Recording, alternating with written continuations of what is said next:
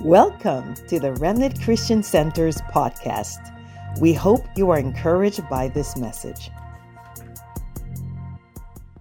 I was like, look, whenever you stand behind this sacred podium and God has entrusted you to bring the word, that is an awesome responsibility and is one to be revered.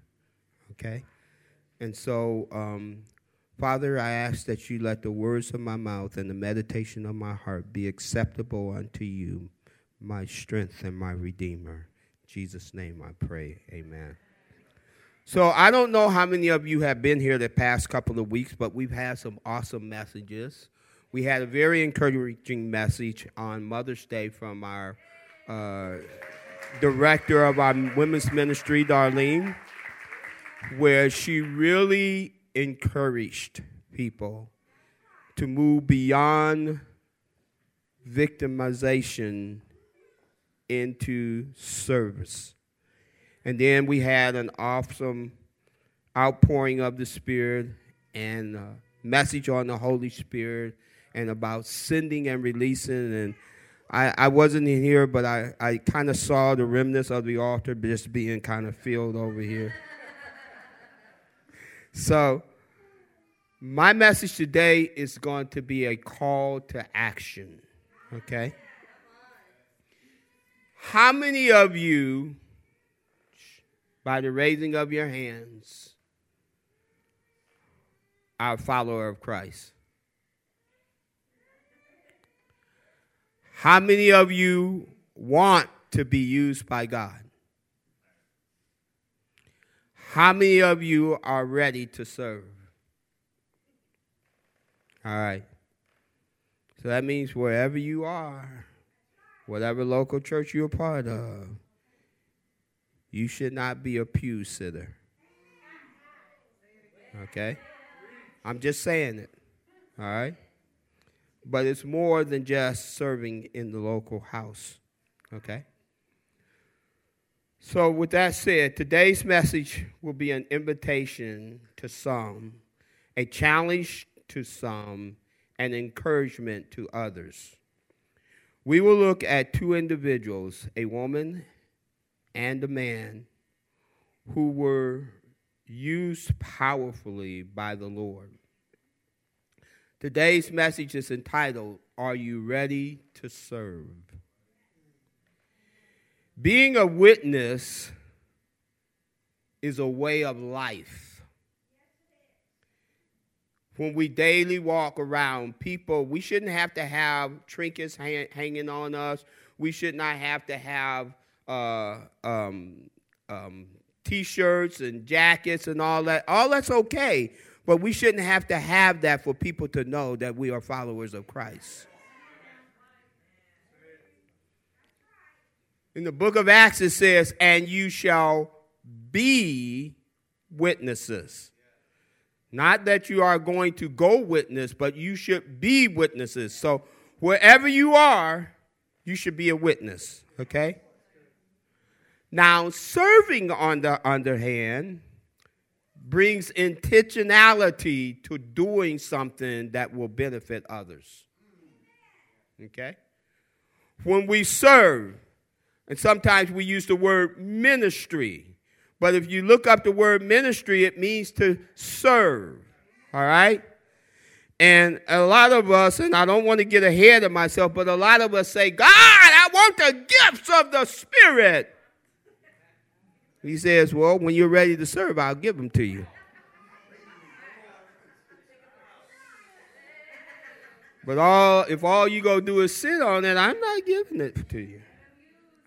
So I'm just saying. I will show you that God is able to use us in service regardless of how we grew up or what circumstances we find ourselves in. To do this, we're going to take a look at an Old Testament book called Esther. Okay? The setting takes place in Susa also called Shushan, usually referred to as the citadel of Susa. It was the capital of the Persian Empire and the location of the royal palace belonging to the Persian kings, most notably King Artaxerxes. So, why is this important? Because over the years, I've run into many confessing followers of Christ who are worried about their situation or their living their work situation or their living situation as a victim and not an overcomer. The word of God says we are not to worry. Do you know worrying is a sin? But I run across people and they go, Well, you know, I can't do nothing because of where I work. Mm-hmm. All right. We're going to talk about that. I'm going to show you that you can. All right. So when you look at this setting, understand that this setting takes place not in a righteous nation, not under a righteous rulership, but in a unrighteous nation under unrighteous rulership. All right? The people that were there had been displaced when Babylon came in and overrun Israel. So they had been displaced, and now the Medes and the Persians had come in and displaced the Babylonian, and now they were the rulers. Okay? So you got to understand, they were not in their home environment, all right? So some of y'all, God has placed y'all in different places. Some of y'all have to move to other places, and God, you, you and you're wondering why, and you feel stagnant and you feel stuck because of where you are. Some churches that people are in, they say, "I can't do nothing in this church." Hmm. Hmm. All right, if you say so. But I'm going to show you through the Word that all things are possible through Christ Jesus. All right? So let's go to the first slide there. Um, it says, adverse beginnings do not disqualify you from serving. All right? Now, before I speak into that, I want to speak into the text that I want you to remember. All right? And that is in Esther chapter 3, verses 8 through 14. Now, I'm going to give you a lot of scripture. I'm going to read it a lot. It says, and this is out of the New Living uh, Translation. It says, Then Haman, okay? It says, Then Haman, no, that's, that's not, yeah, that's, that's it. Then Haman appro- approached the king, Artaxerxes, and said, there's a certain race of people scattered through all the provinces of your empire who keep themselves separate from everyone else. Their laws are different from those of any other people, and they refuse to obey the laws of the king. So it is not in the king's interest to let them live. All right?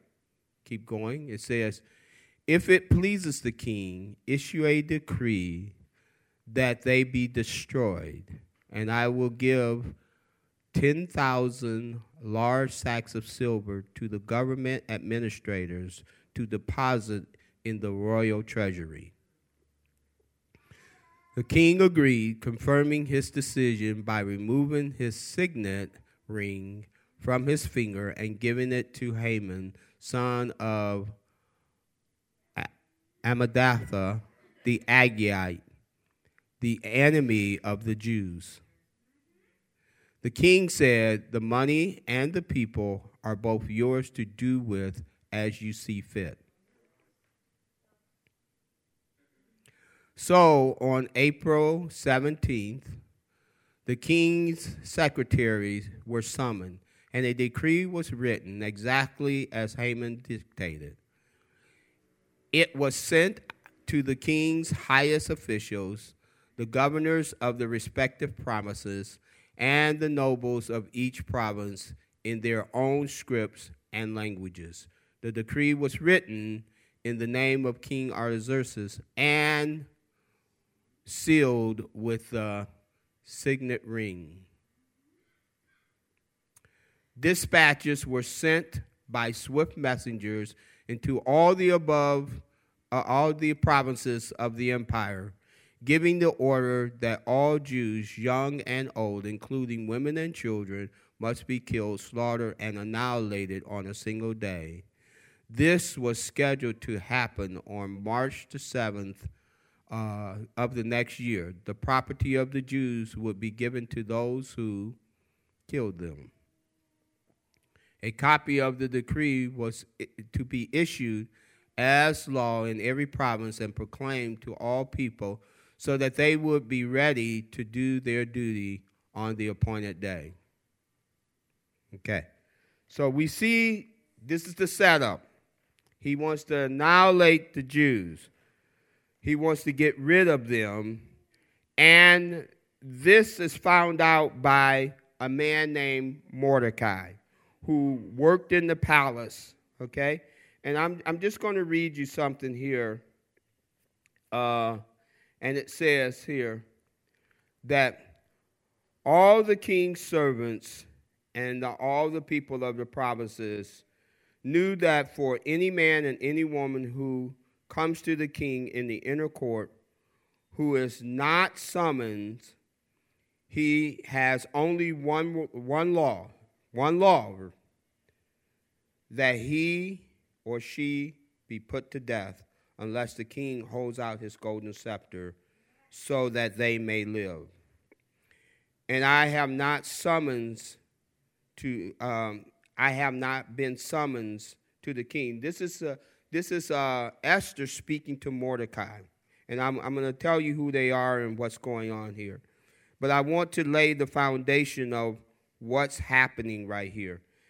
Um, and so she says this to Mordecai. Then Mordecai told them uh, to reply to Esther Do not imagine that the king, that you in the king's palace can escape any more than all the other Jews.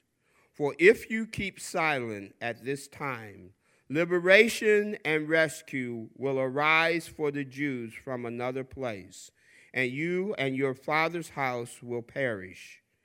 And know and who knows whether you have not attained royalty for such a time as this. And so I want you to remember that that you have attained royalty for such a time as this. He warns us if you keep silent. Okay? So there was a call to action that Mordecai was putting before Esther. And so that first point, now you can put that first point back up there. All right? Adverse beginnings do not disqualify you from serving. All right? You got to understand that.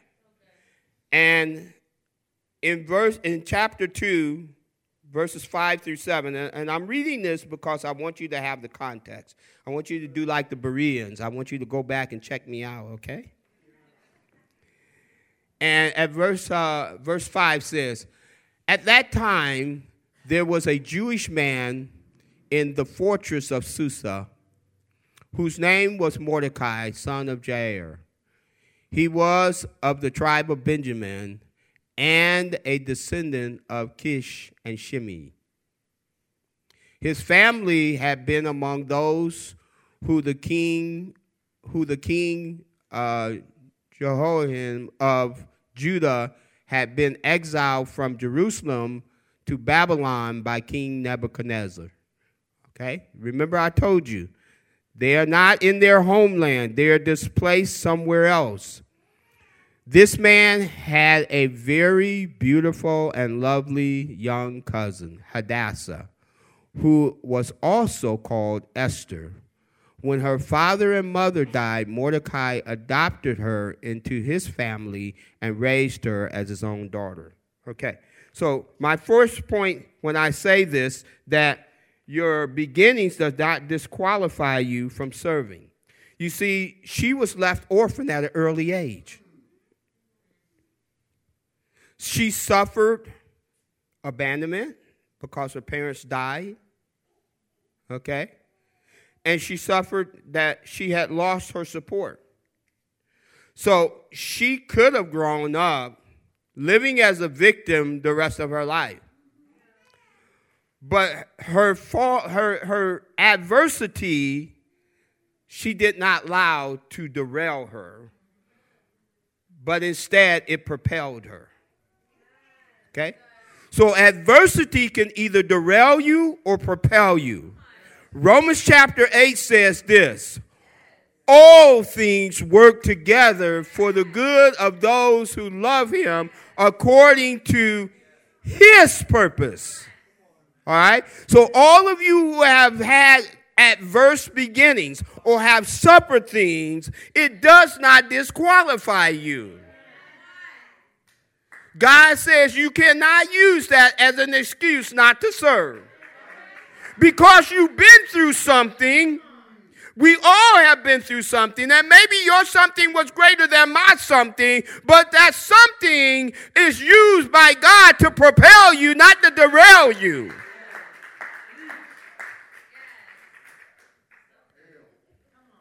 It's used to build you, not to destroy you. God says all things work together. He didn't say all things that are good work together. He didn't say all things work together that are good. He said all things work together. The good and the bad will work in your behalf. And for those of you who see people around you that are hurting, that are needy, do what Mordecai did. He saw this young lady who, this young girl who had lost both of her parents and he said, Let me step in. You're not my natural seed, but you are a seed. And I'm going to provide a place for you to grow up so that you can show up when the time is needed. Okay? I'm speaking to some of you empty nesters. They may think that your time is done. Look around you. And maybe you see that snotty nosed little kid that's got a mouth like a sailor.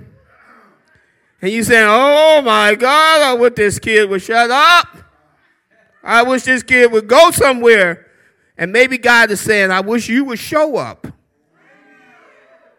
in their life to help them grow up. Okay?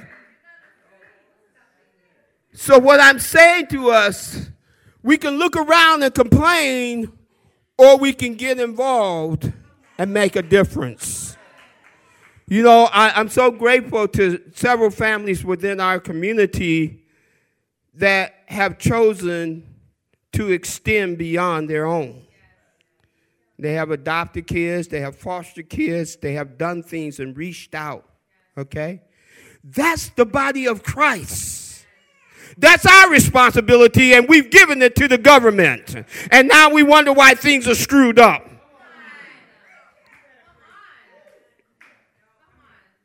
We are the ones that's supposed to show them the way, the truth, and the light. But we say, oh, you know, I'm just going to stay here in my comfort zone. So, Mordecai did not use the fact that, oh my God, now I got to add another child. He said, you know what? I'm going to step in here and I'm going to take care of this young lady and I'm going to help her to grow up. You see, this is what the body of Christ should be about. Look around your neighborhood. I'm not telling you, you got to take in every kid. But I know growing up, my house was a gathering place. My mom and dad, our house was a gathering place. We, there were kids from all over at our house sitting on the porch. Sometimes we, we wasn't even at home. They were still sitting on the porch. Why? Because they embraced him. Because they knew that these kids needed an example. And rather than shut our doors, we opened our doors so that they could have a place to come to. So I would say to you, maybe you've gone through something And maybe that something was very hurtful, very, very devastating. Don't let it derail you. Find the help that you need to be an overcomer. Find the help that you need to get some healing. Because I guarantee you, if you do, God will use it for his kingdom purposes. And he will work it for good. He will work it for good. Point number two preparation always precedes service, so take it seriously. In Esther chapter 2, verses 9 through 12, it says, Hegai, and I don't know if you want to put those verses up or not, but I'm going to read here because I can see here better than I can see up there. All right? It says, Hegai was very impressed with Esther and treated her kindly. He worked quickly, he quickly ordered a special menu for her and provided her with beauty treatments. He also assigned her seven maids, specially chosen from the king's palace, and he moved her and her maids into the best place in the harem. Esther had not told anyone of her nationality and family background because Mordecai had directed her not to do so. Every day, Mordecai would walk would take a walk near the courtyard of the harem to find out about Esther and what was happening to her. See, after she had left the nest, he was still concerned about her. He was still looking out for her. Okay? So just because your children are grown and gone don't mean they don't need you. All right? I just thought that's I'd throw that in. They still need you. All right? Before each young woman was taken to the king's bed, she was given the prescribed 12 months of beauty treatment, six months of the oil of myrrh, followed by six months of special perfume and ointments. All right? This is preparation. They said before you can even go see the king, you got to be prepared. So we're going to give you six months of the oil of myrrh, and six months of perfume and preparation. You might you might have been you might have looked nice when you came in, but you're gonna be gorgeous when you leave to go to see the king. All right? You're gonna be gorgeous when you go to see the king. Now, understand this, because a lot of us will run out unprepared to do the work of the Lord, and then we get beat up, and then we say, The Lord is not with me. No, you you ran before him. Okay? You went out before you were prepared to be sent out. Okay? And so there's a time of preparation that precedes service. All right? And take it seriously. That time of preparation is a time for you to build character and to perfect your skills, talents, and giftings. I know a young man that long before he ever stood behind a pulpit, he would stay at home and preach to himself. He'd get in front of that mirror and go, and the Lord said, you see, he was preparing. He was, he was perfecting his gift. He knew that the gift of God was in him to preach. But what he did was took the time to take care of that.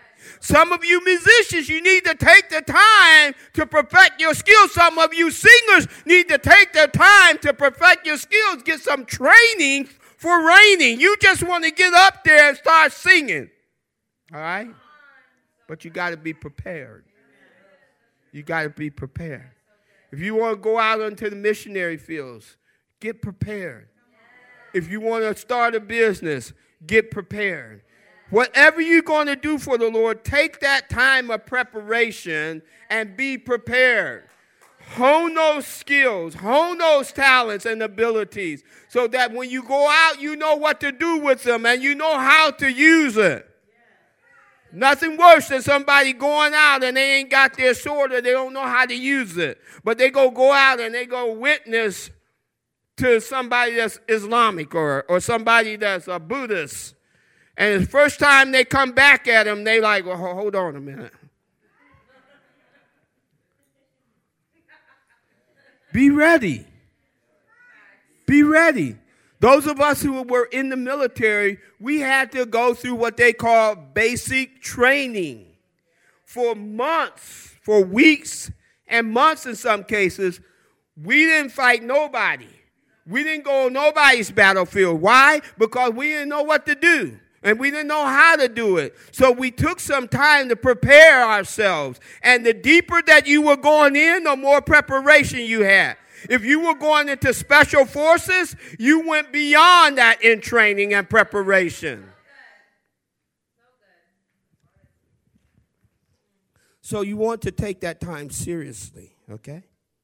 Esther took that time seriously.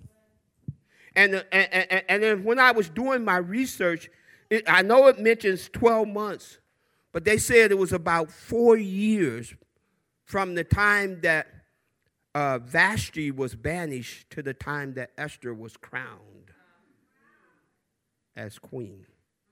See? It didn't happen in a moment. See? It's okay when you get saved to share your testimony. But don't try to be the leader of a group and you just got saved. You will get destroyed. All right?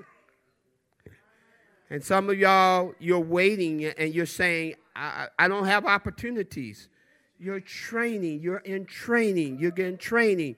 Sometimes that opportunity means scrub the floors.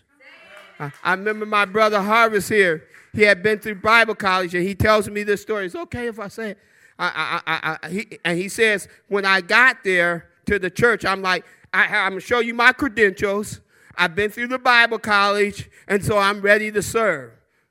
And the guy said, Okay, go scrub the bathroom. And I Harvard said, He looked at him like, What'd you say? I got a degree. When I went into the engineering field, I walked up in there, I said, I got a degree. They said, Now we know that we can train you. That's all that degree says, that you are able to learn. So you have to learn how to do things. And anytime God moves you from one place to another place, don't go in trying to be the boss. All right? Every time God has moved me from one church to another church, I sit down. I don't care how many years I've been in ministry, I'm sitting down because I want to understand the culture. I want to understand who knows and who don't know because some of the biggest mouths sometimes don't know nothing. But they want to tell you everything. But I want to know the right thing so I can operate effectively in that ministry. That wasn't even in my notes. Thank you, Holy Spirit. You got to understand when I read that text, there's something, there was something inwardly about Esther. You see? Because it, it, it, says that this, this eunuch, Hegai, he says that he was impressed with her. Now, let me tell you, there was a whole lot of good looking women. Because they, they didn't, they, they, I'm going to just say this. When they went out to, to catch the women, they, no, no, not you. Yeah, you. Yeah, you. And you. No, no, uh, no, no. You, you can continue your work. Yeah, you. They were looking for the nice looking ones to bring there to the king. You got to understand now, this, there wasn't no righteous king, but there was something about her inwardly, I believe, that impressed him. All right? Ladies, you looking for a husband. Don't show him everything you got outside. Show him what you got inside. All right? I just thought I'd throw that in for station identification. All right? I'm trying to help y'all this morning. All right? Trying to help you. All right.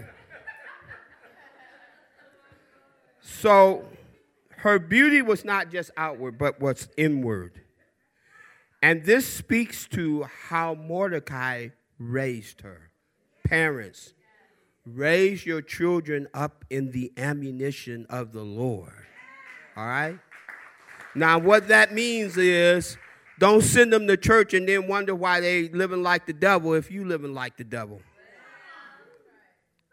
You want to reinforce force at home what they're learning at church. We get them for an hour, you get them for all week. And kids will embrace what they see more over what they hear. Okay? So you can tell them to do the right thing, but don't do the wrong thing. Because they're going to mimic what they see more than what they hear. All right? Let your language also be consistent with your actions. All right? This is what Mordecai did. He evidently raised her up the right way. All these things are evident if you look in it. Remember, how do we prepare ourselves for the Lord, okay? The, th- the pattern that you see over and over in Scripture is one, the knowledge of the Word. Learn the Word. The Word is God's instructions. The word is what he's speaking to us. The word is what he wants us to know about who we are and who he is and how he wants us to operate. So if you don't know the word, and don't rely on just preachers and teachers, go into the word yourself. Read the word. You have the Holy Spirit in you, the same Holy Spirit that's in preachers and teachers. You have the same Holy Spirit in them. Let him teach you the word. All right? So know the word, study the word, study to show yourself approved unto God. Study, study, study, study. Eat the word, read the word, meditate on the word. All right? Don't just pick it up and say, I read through the Bible. I'm so tired of talking to people that talk about, I know the word. I'm saying, if you know the word, you wouldn't be living like the devil. You might have read the word, but you don't know the word.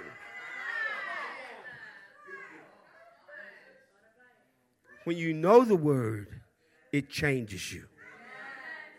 Okay? The second thing is you need to have intimacy with Him. And you gain intimacy by praying, fasting, meditating, and singing songs unto the Lord. Take some time out of your day every day. That's food for you. You want to know how to get close to the Lord? You want to know how to have more power? You want to know how to make your light shine brighter? Do those things. And when I say pray, that's a two way thing. Prayer is not you telling him everything and then you getting up and saying, okay, I see you. And God's saying, like, yo, I have something I wanted to say to you but you off gone already. And we wonder why we can't hear from the Lord. Take some time to listen to Him. Take some time for fasting. Deny yourself.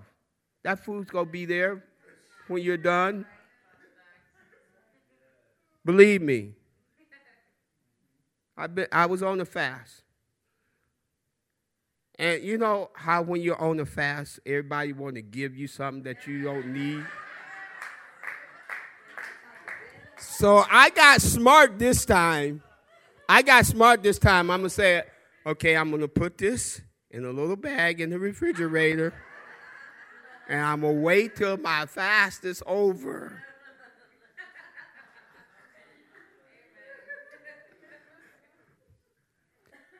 Fasting means you're separating yourself from your regular routine, whatever it is, and giving yourself to the Lord. Okay?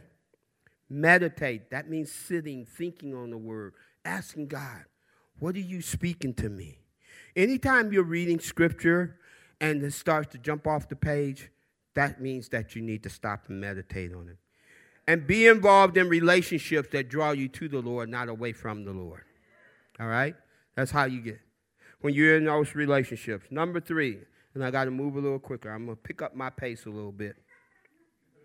It says, faithfulness uh, faithfulness, loyalty, and humility are qualities of success in God. Okay? Faithfulness, faithfulness, faithfulness, faithfulness, faithfulness, faithfulness. And I'm not going to read the scripture for the sake of time, but you need to be faithful. Mordecai in Esther chapter 2, verses uh, 21 through 23, I'm, I'm not going to go there and read it, but Mordecai worked in the palace and he caught wind of some people that were plotting to kill the king. Now, remember, the king ain't his buddy, okay? But Mordecai was being faithful to the king and being loyal to the king. So he told Esther, and Esther told the king, and they avoided the murder of the king. Okay? Remember that. Just because you work somewhere and the boss ain't your favorite person, don't mean you can't be loyal or, or, or, or faithful to him. See? You need to be faithful and loyal regardless of whether the boss is doing his job. Because when we work, we work as unto the Lord, not as unto man. Okay? So I want you to think about that. These three qualities are always part of it faithfulness, loyalty, and humility. If you do those three things in the workplace, I guarantee you God will reward you. Okay? When you are serving, always be faithful. Okay? That is part of the Marine Corps motto Semper Fidelis, be always faithful. Faithfulness. God is saying He's looking for those who are faithful. Okay? Remember what it says in Luke chapter 16. If you could put that up for me. Luke chapter 16, verse number 10. It says, If you are not faithful in the little things, you will not you will be you will be faithful in the large things. If you are faithful in the little things you will be faithful in the large things. But you if you are not are dishonest in the little things you won't be honest in the greater responsibilities. Okay? Be faithful in the little things. Okay? If your responsibility at work or at church is to pick up the paper or to serve outside or to serve in the, in the children's ministry, be faithful. I spent three years in children's ministry after I had been preaching for like six years. And you know what I learned? I said, boy, I learned some good lessons about how to deal with adults from these children. Because they just like children, they just in bigger bodies. You can learn something. Be faithful where you are and what you're doing, okay? Be faithful in the workplace. Be faithful in your neighborhood. Be faithful in your home, children. If you're living at home, be faithful. Okay? Remember I went to my parents and I said, Hey, I want an allowance. They said, We allow you to live here. That's your allowance. And eat our food and be under our roof and wear the clothes that we buy you. That's your allowance.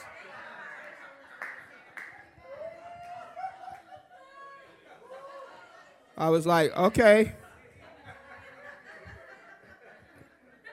Thank you very much.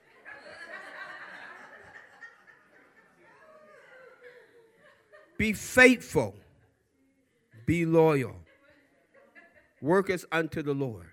Don't look at everybody else around you, and, and if they're cutting out 10 minutes early, you cut out 10 minutes early. Okay? And if you're at work and they're paying you to work, then work. Some people at work and they, well, I, I, I'm working for the Lord. Not if you're talking about everything else. Not if you preaching the gospel when you both supposed to be punching the numbers. Let your light shine. So I'm trying to tell you, this was what happened. Mordecai was faithful, Esther was faithful, and God rewarded them. Don't always look for the lofty positions. Mordecai's position was not a lofty position. Point number four, real quick. Your position or your status does not determine the level of influence or impact. I remember hearing a story about a young man who was a cashier, and the man, the young man had a disability, and he was a cashier. And one day the manager walked out, and they looked and they said, "Well, we got four cash registers open. Why everybody lined up over here?" And he was just a bag boy. It was because of the way he worked. People say, I would rather wait in the line to hear what he has to say to me, to see how he treats me, than to go to an, another cashier and be out speedily. You see, understand something. You can have great impact. You don't always have to be the boss. People like, I can't get nothing accomplished because my boss ain't let me do nothing. Last time I heard, greater is he that is in you than he that is in the world you can still accomplish things. The only person that can stop you from doing what the Lord wants you to do is you. So quit blaming your boss for opportunities. Quit blaming people in your neighborhood. I can't get nothing done in this neighborhood because of my HOA. I can't get nothing done in this neighborhood because of my neighbor. Ask the Lord how He wants you to deal with your neighbor. Ask the Lord how He wants you to deal with the HOA. Ask the Lord how what He wants you to do. Okay? We always are looking at the circumstances and saying, I'm being hindered. And we see this in Esther chapter 3, verse number 5. I'm going to just read this. It says, when Haman saw that Mordecai did not bow down and show him respect, he was filled with rage. He learned he had learned that Morde- of Mordecai's nationality, so he decided it was not enough to lay hands on Mordecai alone. Instead, he looked for a way to destroy all the Jews throughout the entire empire. You see what happened? But at the same time, what happened is because of Mordecai's actions before, the king was woken up one night and he went through the books of the recordings and he found out that Mordecai was the one that helped thwart his assassination attempt.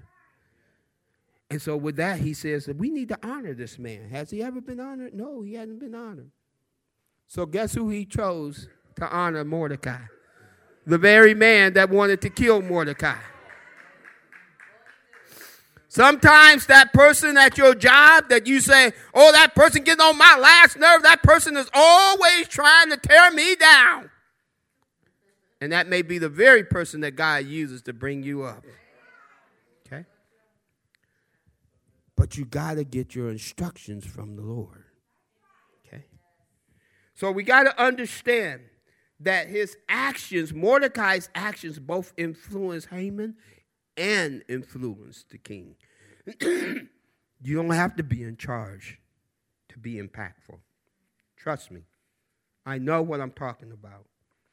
When I was in the workplace, my boss came to me. He says, You know what? Ever since you became a manager, my language has changed. I never told him to change his language. I just acted a certain way, the way that the Lord was leading me. And because of that, it influenced him. Okay? You can have impact and influence without being in charge. Okay? Point number five serving the Lord always comes with risk. All right? It's a risky business. It is. And I want to take a moment here because I want to read to you out of Esther chapter 5, verses 1 through 3. It says, On the third day of the fast, Esther put on her royal robes and entered the inner court of the palace, just across from the king's hall. The king was sitting on the throne, facing the entrance, when he saw Queen Esther standing in the inner court. He welcomed her and held out the golden scepter so Esther approached and touched the end of the scepter. Remember, there was a law against entering the court unless the king summoned you. I want you to watch this video. Now, it may not have looked exactly like this, but I want to show you this so that you get a picture of the risk that Esther was taking.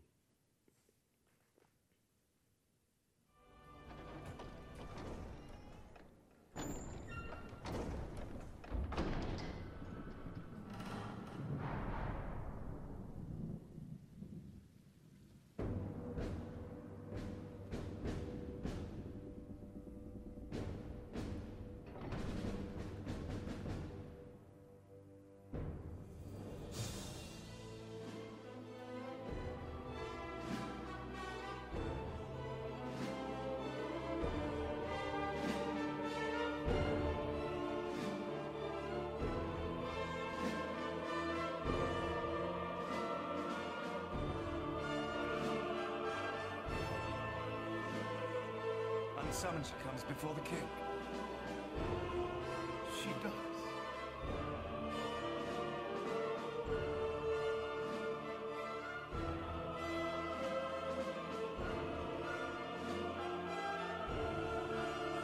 Is protocol not broken? Yes, protocol has been broken down.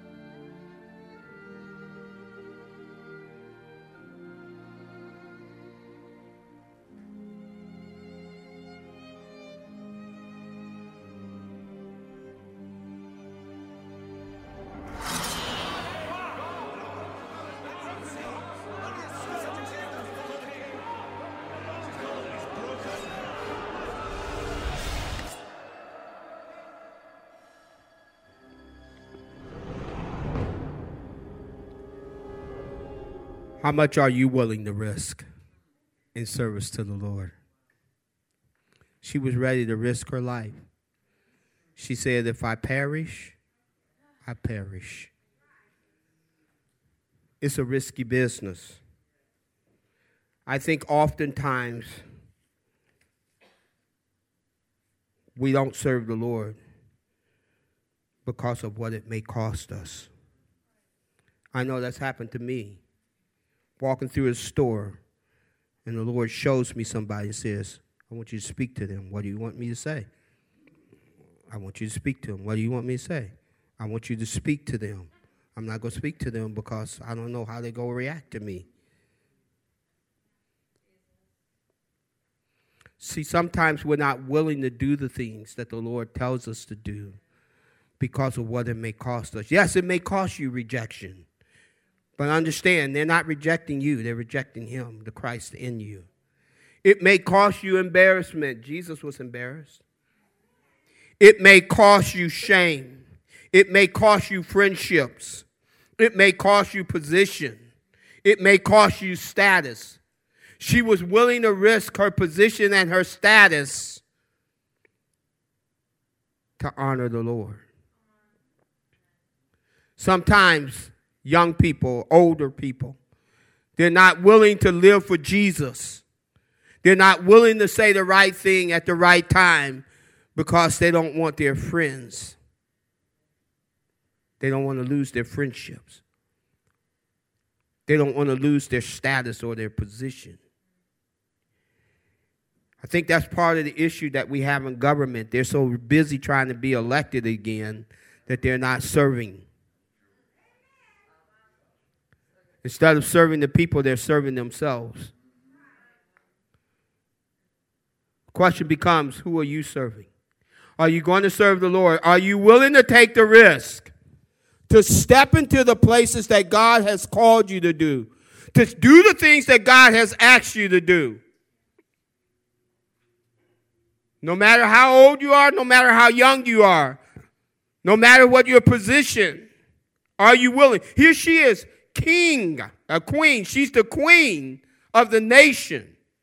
And there was a law that says, unless you are summoned by the king, you will die. Understand this.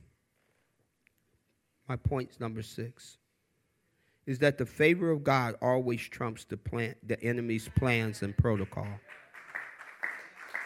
Always. The favor of God. Always. Come here, Paul. They put Paul in jail thinking, aha, we finally shut his mouth. What did he do? He started witnessing to all the king's court and all of the all of the army of the king. He's making them disciples. You see, God's favor is not about your comfort. Sometimes the favor of God shows up even though the comfort has not, is not there. God says that my favor will always trump the plans of the enemy. When they put Jesus Christ on the cross, Satan thought he had won, and Jesus said, Aha, this is exactly what the Lord wanted me to do. What is he asking you to do? Why are you afraid? God is able to do exceedingly and abundantly above what you could ask or think. Why are you afraid? Do you trust Him? Is He the omniscient, omnipresent, omnipotent one? This is the question. Don't stop serving because there's risk involved. You got to understand that. And I hear people going around saying this all the time, and I'm wrapping up.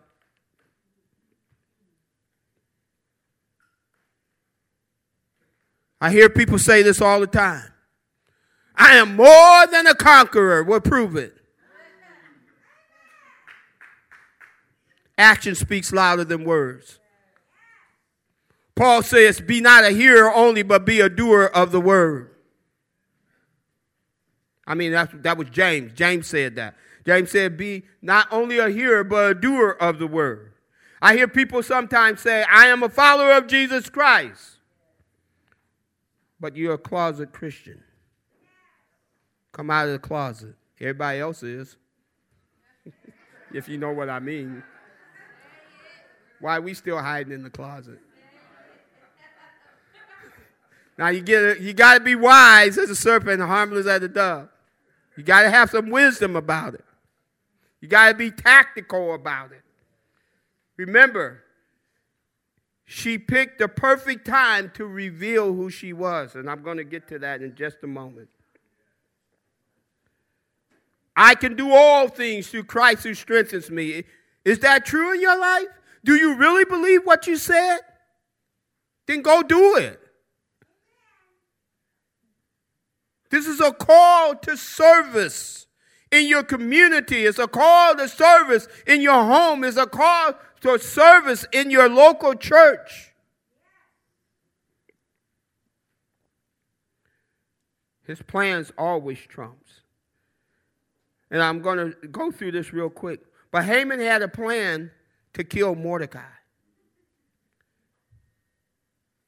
And that plan got reversed.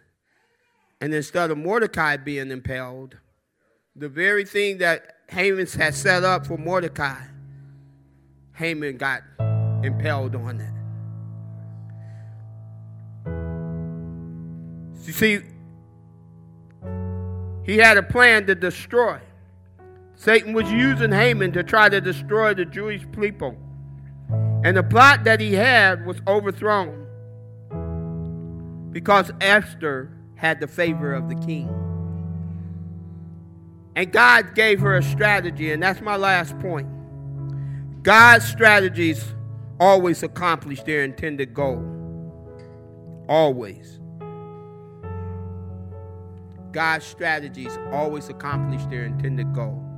So God had a strategy. He said, okay, I got a strategy. Haman, you got this decree signed, and I can't change that.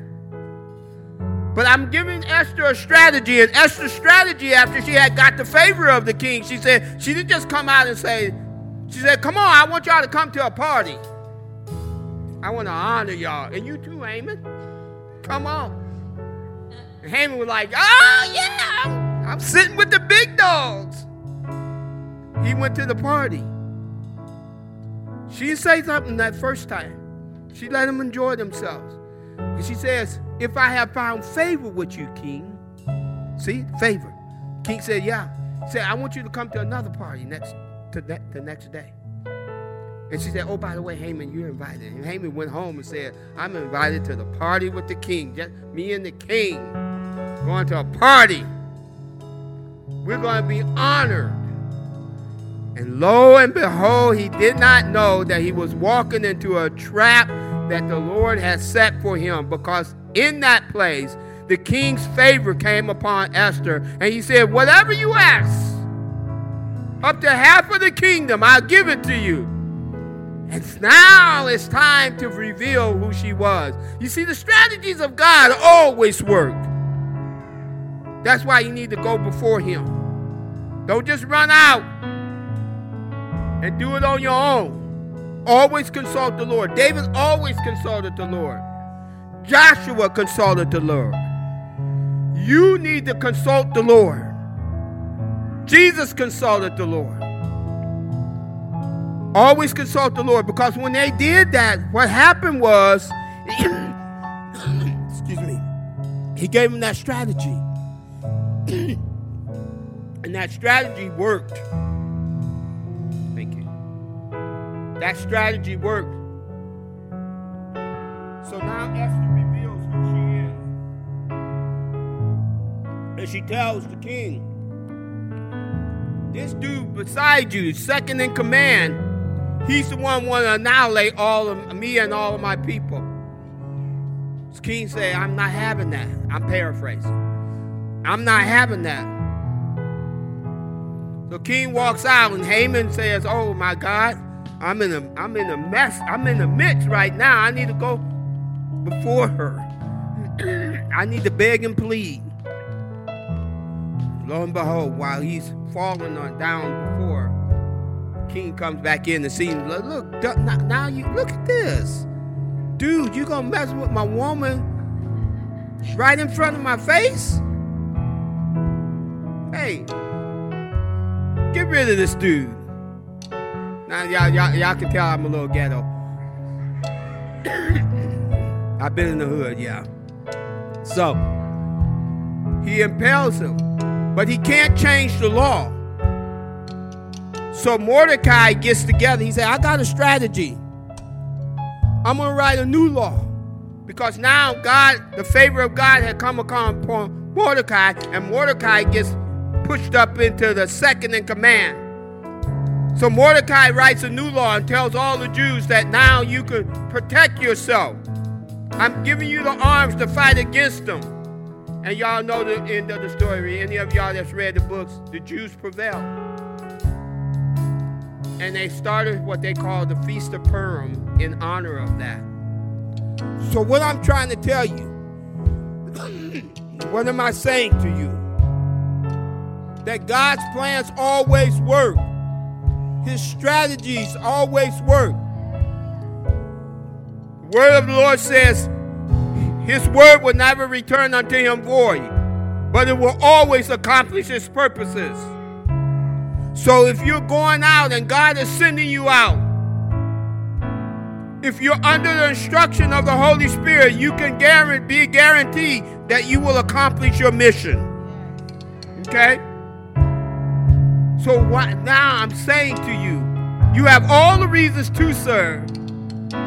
I've taken every excuse away from you. You're not disqualified because you've been victimized at an early age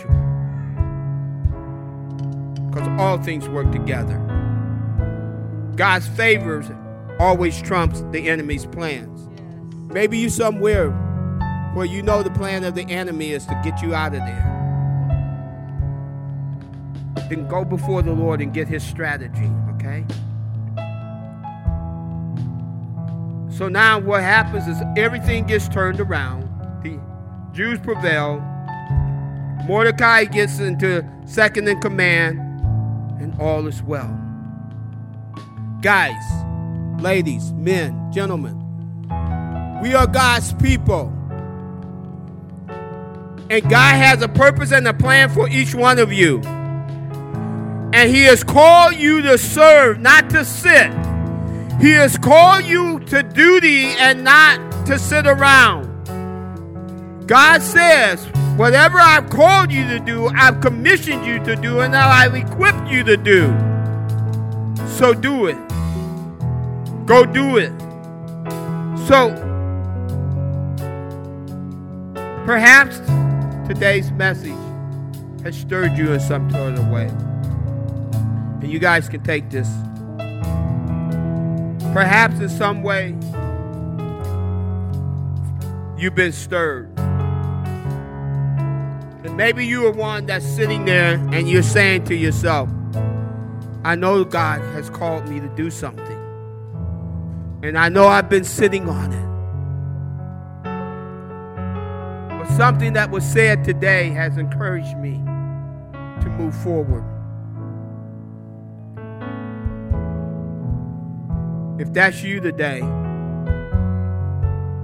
want you to raise your hand. I'm not going to call you forward. I see your hand. I, if that's you, don't let anything stop you from doing what God told you. There is a time of preparation. Go through the preparation process, but keep doing what you're supposed to be doing. Or maybe you're sitting there today and you're saying, you know what? Something disturbed me today, but I don't even have a relationship with the Lord. That's where it all starts. It all starts with first having a relationship with Him. Because God says, look, I'm behind my children. I'm behind those who belong to me. So maybe today is the day that you start your relationship with Him. I mean, a true relationship with Him. And let me tell you this to you a relationship with the Lord is not just going to church, it is the rebirth, it is the renewing of your heart, it is the Spirit of God coming into your life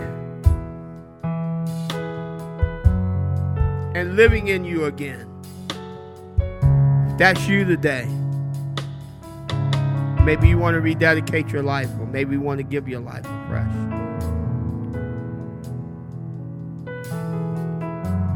Or maybe you just need some encouragement. That's what we're here for today. If any of those things apply to you, I want you to just take a step forward. Any of those things apply to you. I just want you to take a step forward. It starts with admitting, it starts with revealing. So let's all stand to our feet today.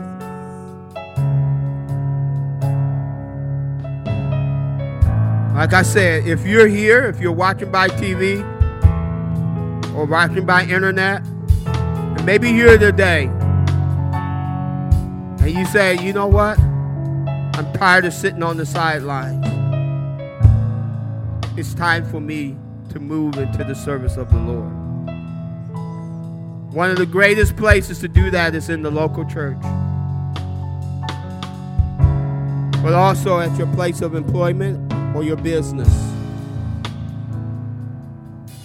And lastly, in your home and in your community.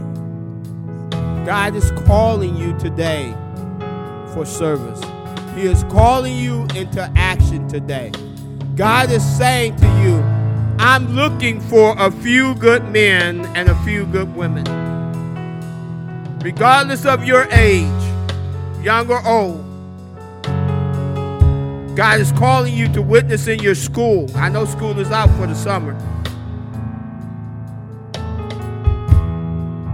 But God is calling each and every one of us. Let me say this to you, and I'm and I'm done.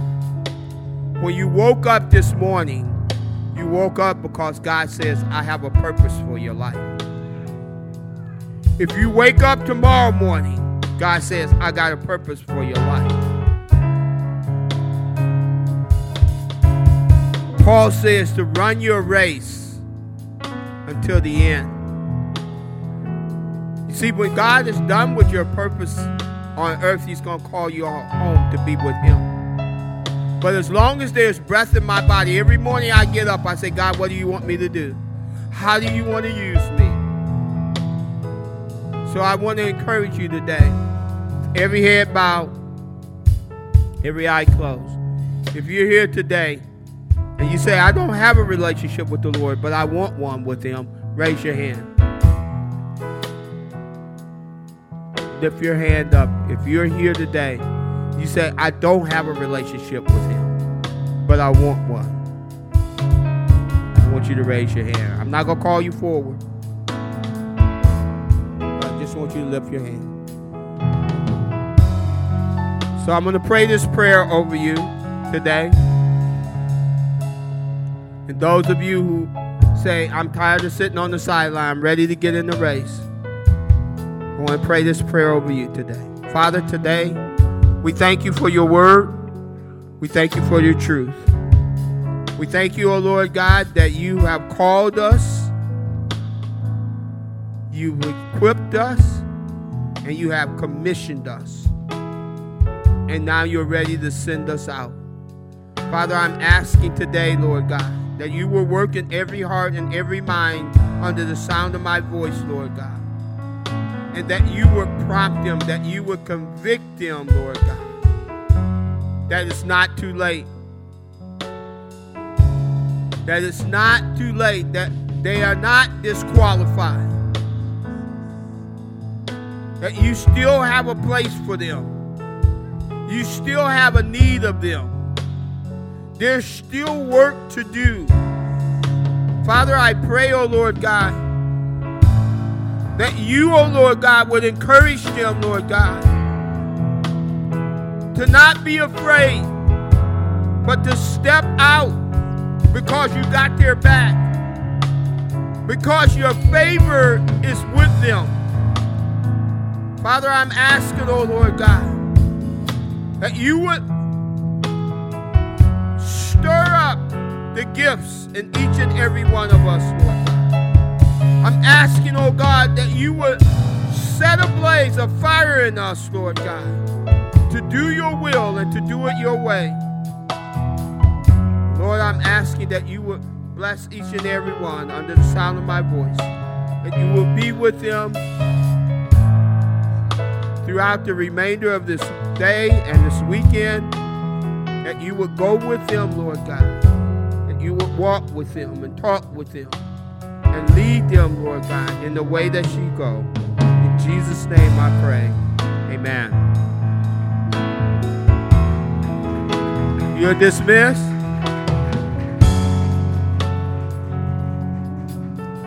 Amen. Amen. Is that Brother Sal back there? Thank you for tuning in. For more information about us, please visit remnantchristiancenter.com.